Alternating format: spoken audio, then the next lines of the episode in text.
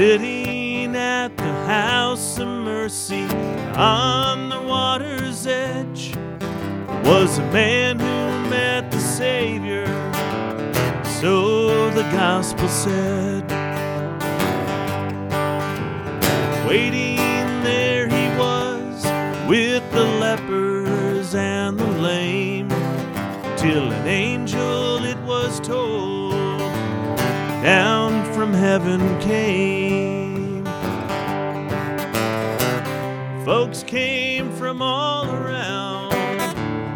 Near and far, just to sit here at the house of mercy, waiting for the waters to stir. We're just sitting at the house of mercy, waiting for the waters to stir.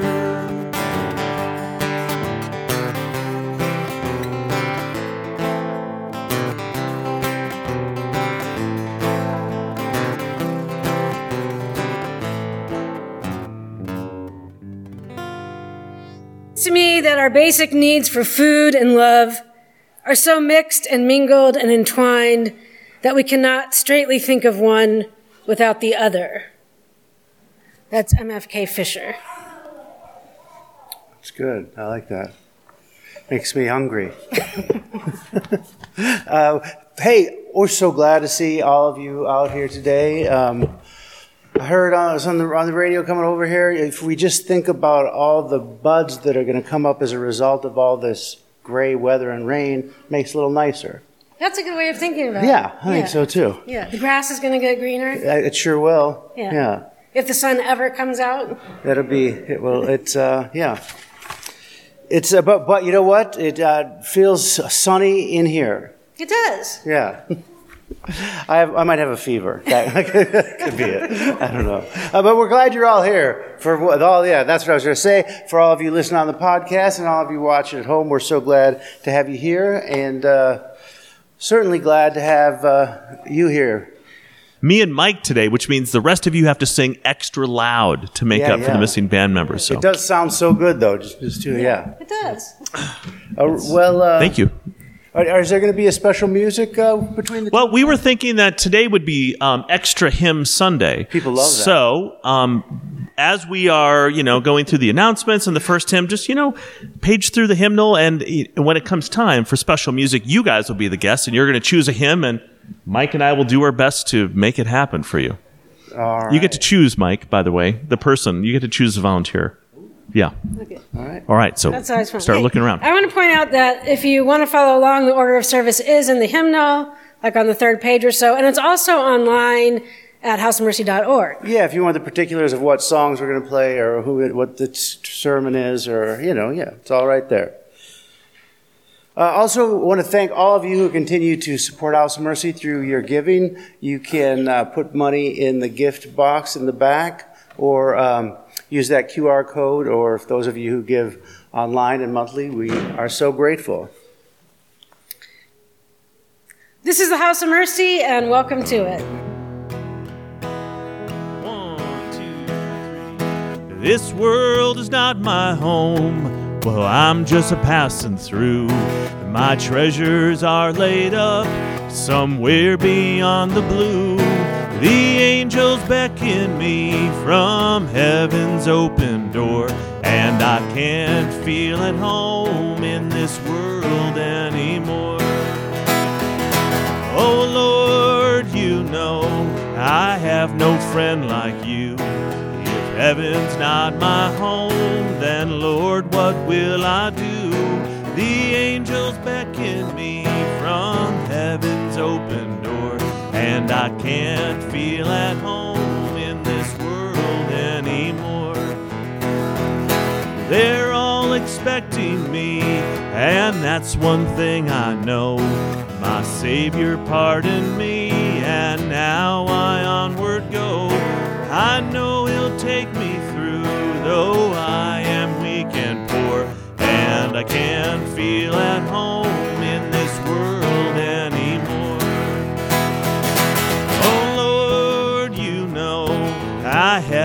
friend like you. If heaven's not my home, then Lord, what will I do? The angels beckon me from heaven's open door, and I can't feel at home in this world anymore. No, I can't feel at home in this world anymore. Won't you please join me in the prayer of invocation?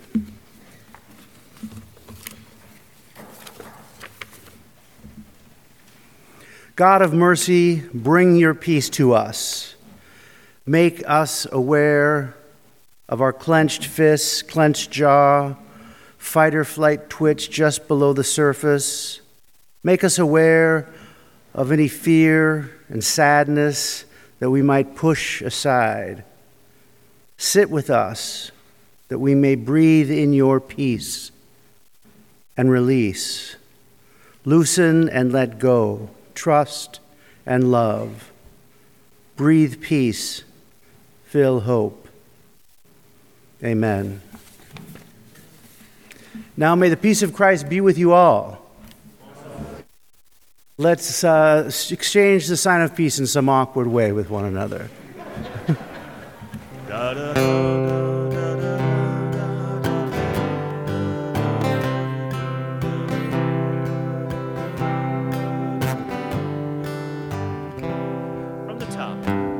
When he cometh, when he cometh to make up his jewels, all his jewels, precious jewels, his loved and his own. Like the stars of the morning, his bright crown adorning, they shall shine in their beauty, bright gems for his crown. He will gather, he will gather the gems for his kingdom. All the pure ones, all the bright ones, his loved and his own.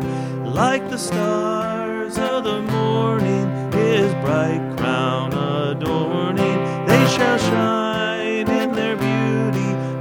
gems for his crown.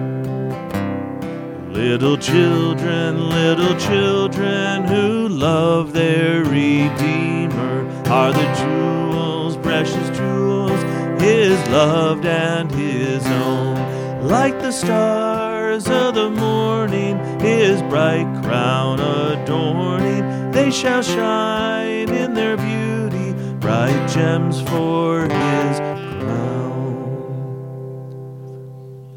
That was great. Won't you please join me now in our prayers of community? I'll end each prayer with God, in your mercy, and I invite you to respond. Hear our prayer.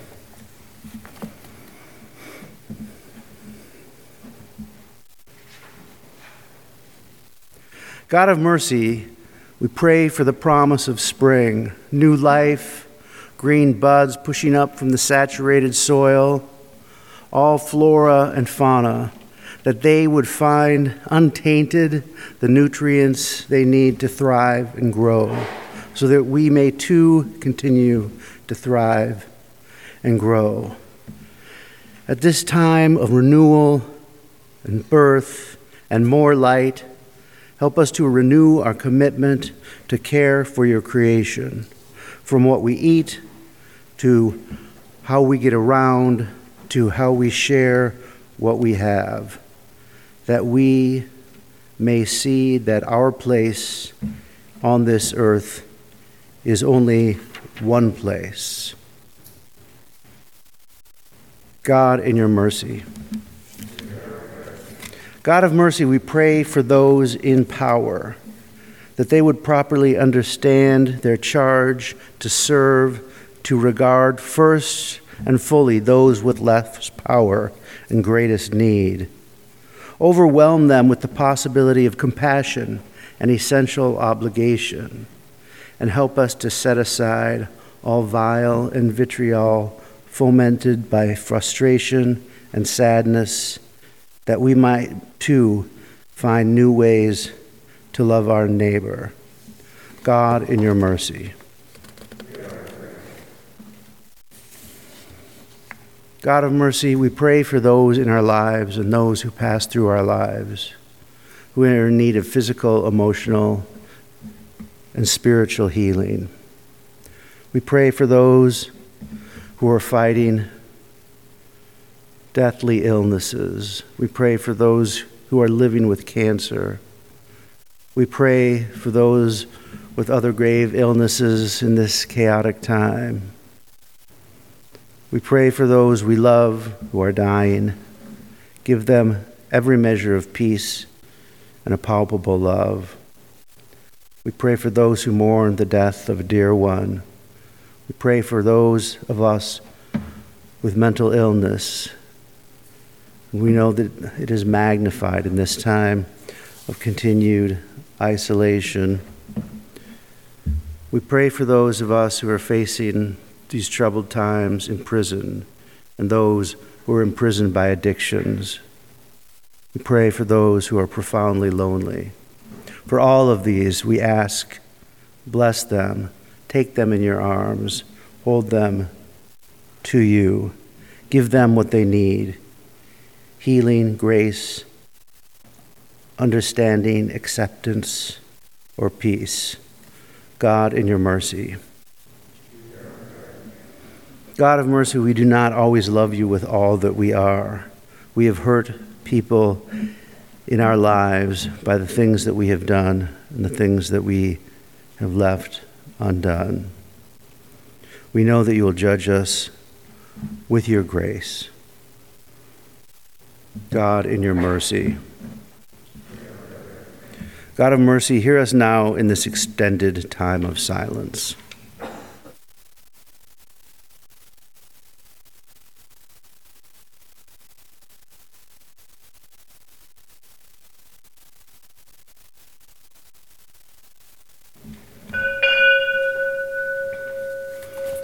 Amen.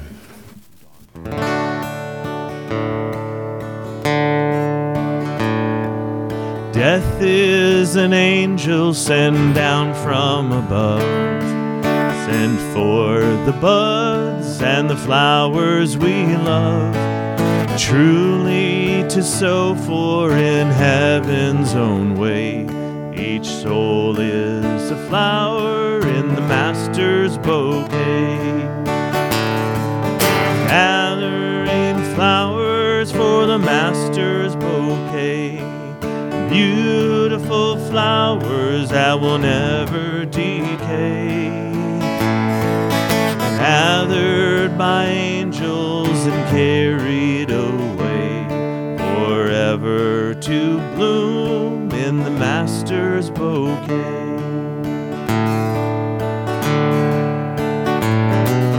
Loved ones are passing day and each hour, passing away as the life of a flower. But every bud and each blossom someday will bloom as a flower in the Master's bouquet.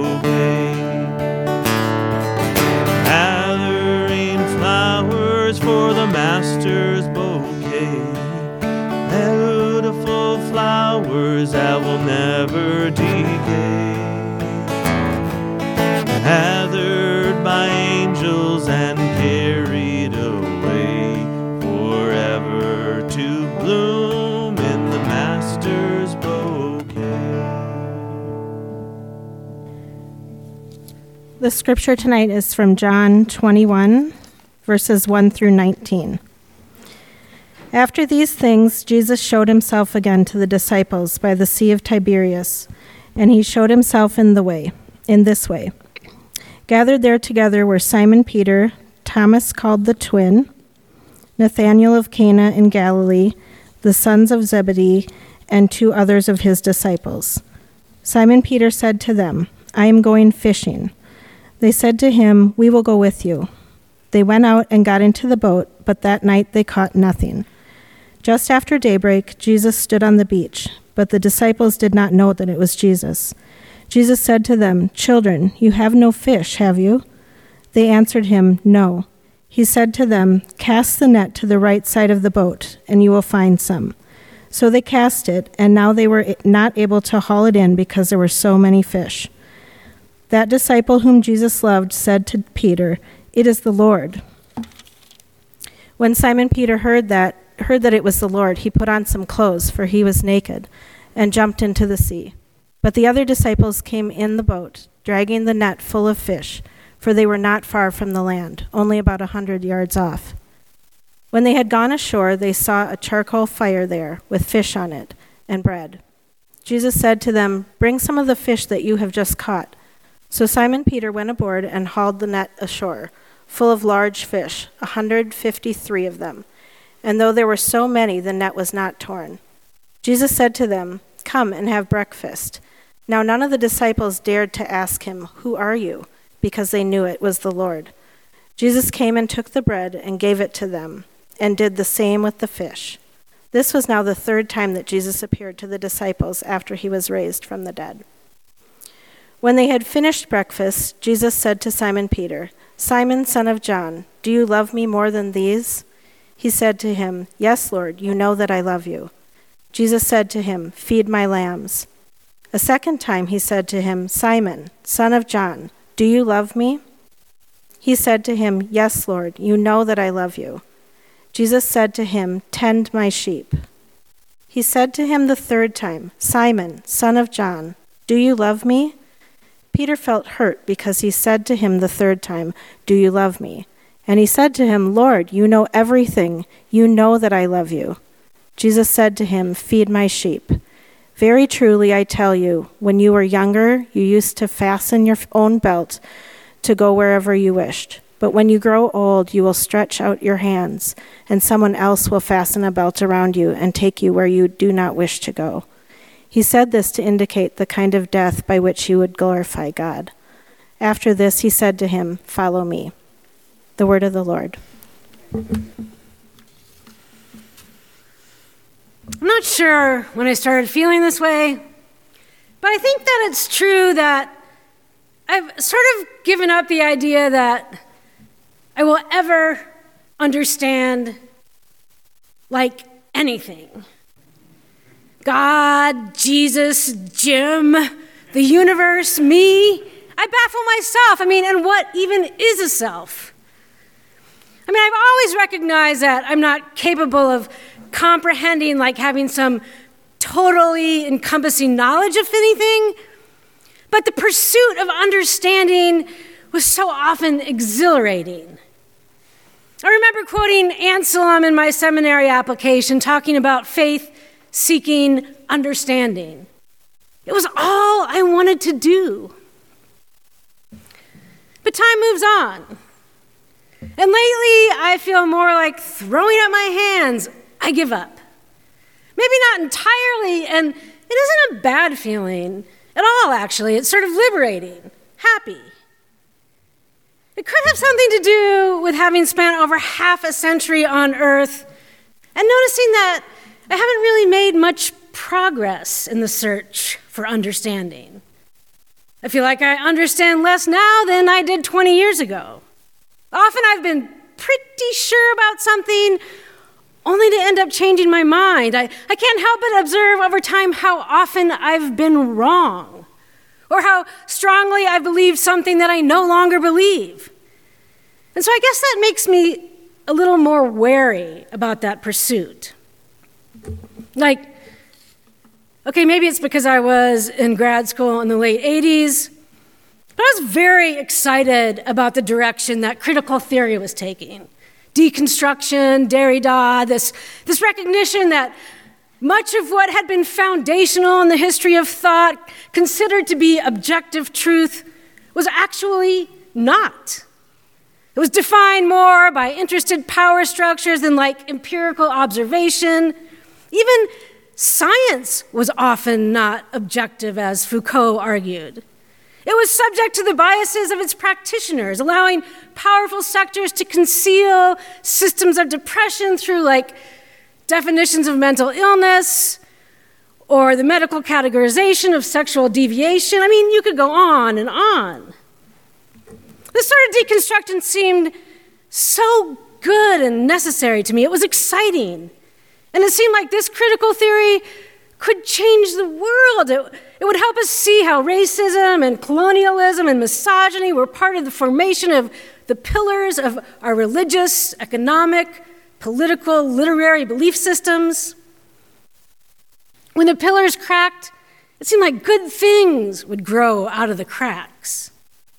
And it seemed like it was working. Like there were these openings for the LGBTQ, LGBTQ community. There was the Marriage Act. There was so much creative questioning of the male, heteronormative white canon. How could that not turn out well? Sending these cracks through the pillars. Fight the powers. I didn't expect that it would create the conditions where people felt empowered to fight the power by sending death threats to Anthony Fauci. For right wing conspiracy to blossom, sowing distrust of the CDC public health recommendations about masks and vaccines, protests at school board meetings, attacks on teachers, death threats to election officials. It's just, it's surprising to me that what seemed inevitably helpful, surely bound to be progressive, a questioning and a certain distrust of the institution because who does it serve, has fed Trumpism, Stop the Steal, QAnon conspiracy, attacking the press, the insurrection at the Capitol. Not the revelation of truth and beauty and liberation and equality, but this post fact anti science fighting of the powers. I was all in. Questioning authority, always I thought, that is a good way to seek understanding. Maybe that needed a little more nuance. I like the story that's in the scripture for this third Sunday of Easter, though I'm sure I don't understand it, and I'm sure I'm projecting. But there's something about Peter here announcing, I'm going fishing, that I just love. Like, he has been through it. Years of excited, eager attempts to do the right thing, say the right thing, display his understanding, and he was almost always wrong. Never really quite seeming to understand what Jesus was doing or trying to reveal. The Gospel of John doesn't include the scene where Jesus says to Peter, Get thee behind me, Satan, but he's the same sort of often misguided character. Jesus moves to wash the disciples' feet, and Peter says, Never, you will never wash my feet. And Jesus is like, Peter, man, relax, you don't understand. Jesus tells the disciples they can't follow him where he's going, and Peter says, What? Why not? I would die for you. Jesus says, Really? I don't think so. You'll deny me three times before the night is through. Peter rushes to protect Jesus in the garden, pulls out his sword, and cuts off a man's ear. Jesus says, Put your sword back in your sheath, Peter. When Mary Magdalene tells the disciples she's been to the tomb and the body is gone, Peter takes off running. But the text notes that the other disciples beat him there. That seems funny. Peter doesn't seem to know himself, he overestimates himself. It's like he keeps thinking he understands, and Jesus keeps telling him, sort of quieting him, shutting him up, sort of. Peter was probably surprised at the way things went down. Like, he thought his leader was going to lead a challenge to the powers, religious and political. And I don't know, maybe a sort of reformation, like good things were going to happen. Jesus dying on a cross, apparently defeated by the institutions of power, probably didn't seem like a good direction to Peter. Yes, Jesus ends up rising from the dead, but it probably wasn't that obvious what good that did, how it benefited the world. Jesus comes back from being dead, and and he doesn't exactly make everything super clear for the masses. He doesn't go to a holy place or Caesar's house. He appears in a garden on a lonesome road in a small apartment behind closed doors to just a few people. This story that Jen read kind of makes me wonder what Jesus has been doing since his last resurrection appearance. Doesn't seem like he's been going through the streets declaring that death has been defeated. Maybe he has been doing nothing special at all. Wandering the beach, collecting driftwood for his little fire. Maybe after being dead, he has a great appreciation for what people sometimes call the small things in life, how it feels to rock, walk through the sand with bare feet, eating, breathing, the sun on his face. There's something refreshing, refreshing about this story to me, almost breezy and funny. In comparison to some of the more arduous discourses the author of John takes us through, all these dense and sometimes difficult to read, wordy, twisty discourses I'm in the Father, and you and me, and I in you. If you had known me, you would have known my Father. Also, henceforth, you know him and have seen him. I mean, what? It's like there's been all these intense theological monologues trying to communicate something not very clearly, in my opinion, about the Father, the Son, and the Holy Spirit, love, death, and resurrection. It's almost like Peter, after so much, after failing to understand again and again, is finally just like, oh my God, blah, blah, blah, whatever. I'm going fishing. I have this image of him throwing up his hands when he says that. And everyone else is like, yeah, okay, we're coming too. Like, Enough with the discourses, enough already trying to make sense of the ungraspable. I'm going fishing out in a little boat to float on the deep. Let the ungraspable swirl all around me. Some interpreters take this fishing trip to be an indication that the disciples have failed in their call to be disciples. They're going back to what they know, what they understand, their old jobs fishing instead of moving forward as witnesses. But maybe they aren't regressing. Maybe they're relaxing. Jesus says it's finished on the cross in the Gospel of John. What do you do after it's finished? Maybe you're free to enjoy your day. This, here, now, nothing to fear in some profoundly thorough way, even if you haven't managed to understand it all. Maybe it's a sign of some blossoming faith or trust when finally Peter is able to let go of his striving, breathe, go fishing. The other disciples say, We'll go with you. And for once, they're not vying and arguing and proving anything and worrying about who's the greatest. They're just getting into a boat to float on the water. They're out all night and they don't catch any fish. But maybe they're fine with that. They have a lot to talk about. Maybe they're laughing and drinking wine. Maybe they aren't even really all that concerned about catching anything. Isn't that how fishing trips go? When Jesus appears on the shore, he calls out to the disciples, Children, you have no fish, have you? And some people who read this think that Jesus is scolding them, calling them children, like they've been immature, unproductive. But earlier on, Jesus told Nicodemus that you have to be born again of water before you can enter the kingdom. Maybe they're being born again of water. Maybe they have become like children. And it's a beautiful thing. Jesus blesses the fishing trip. He calls out from the shore and tells them to put the net down on the other side of the boat, and, and then they catch a lot of fish 153.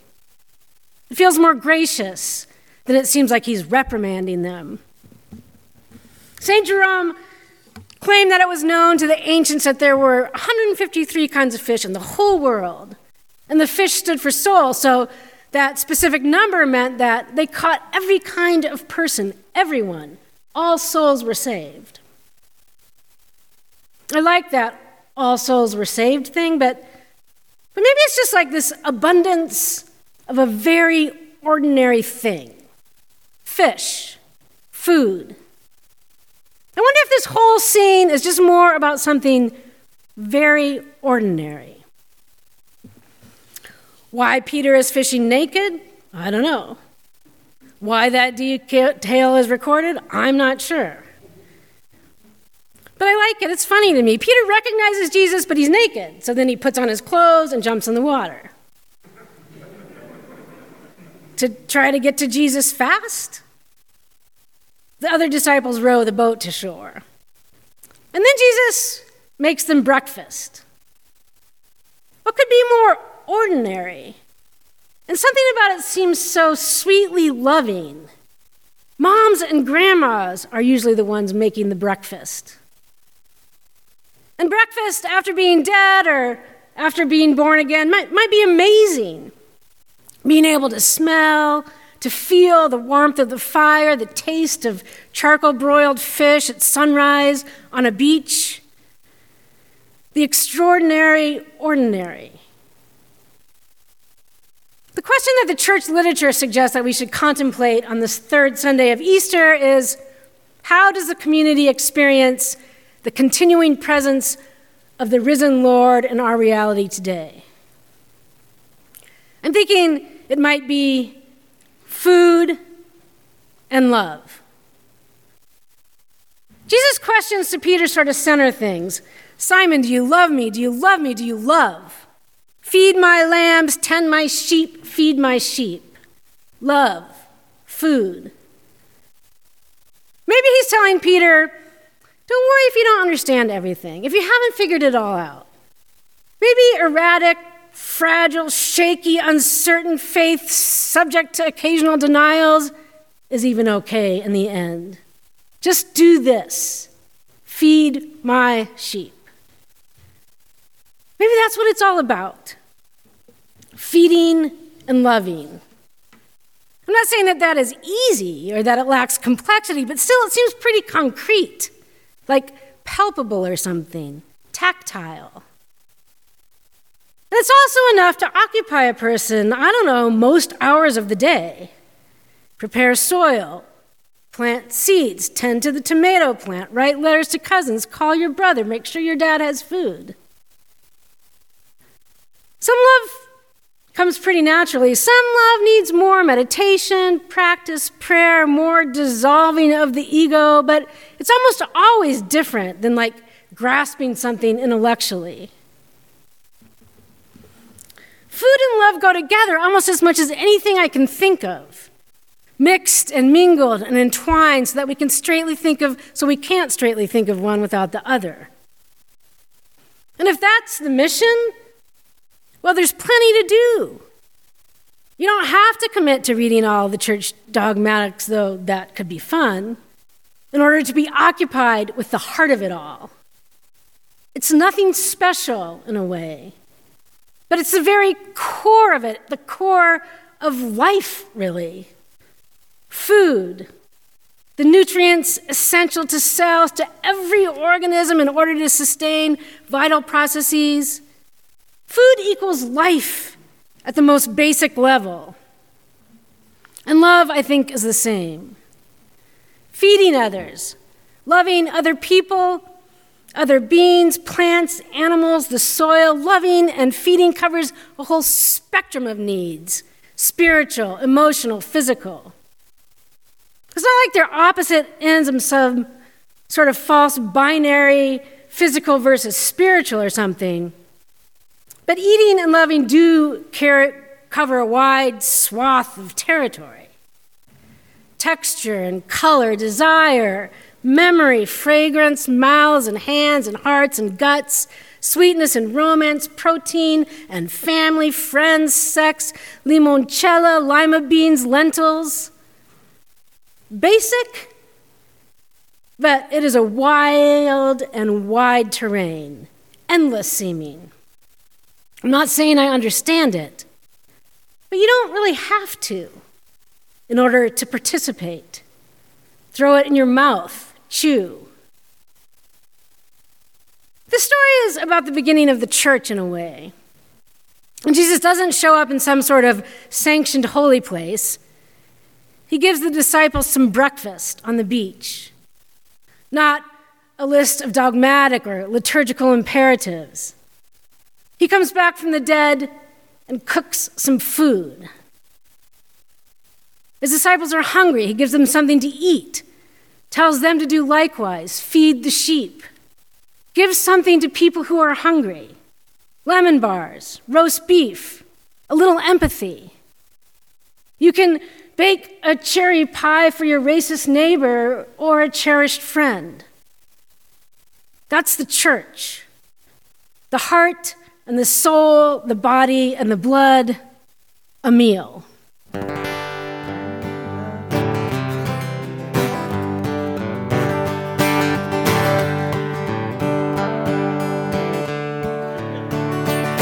There's a land that is fairer than day, and by faith we can see it afar.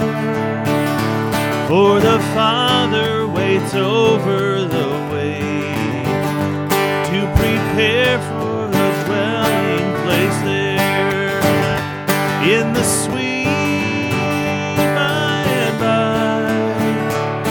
shall meet on that beautiful shore in the sweet by and by. We shall meet on that beautiful shore. We shall sing on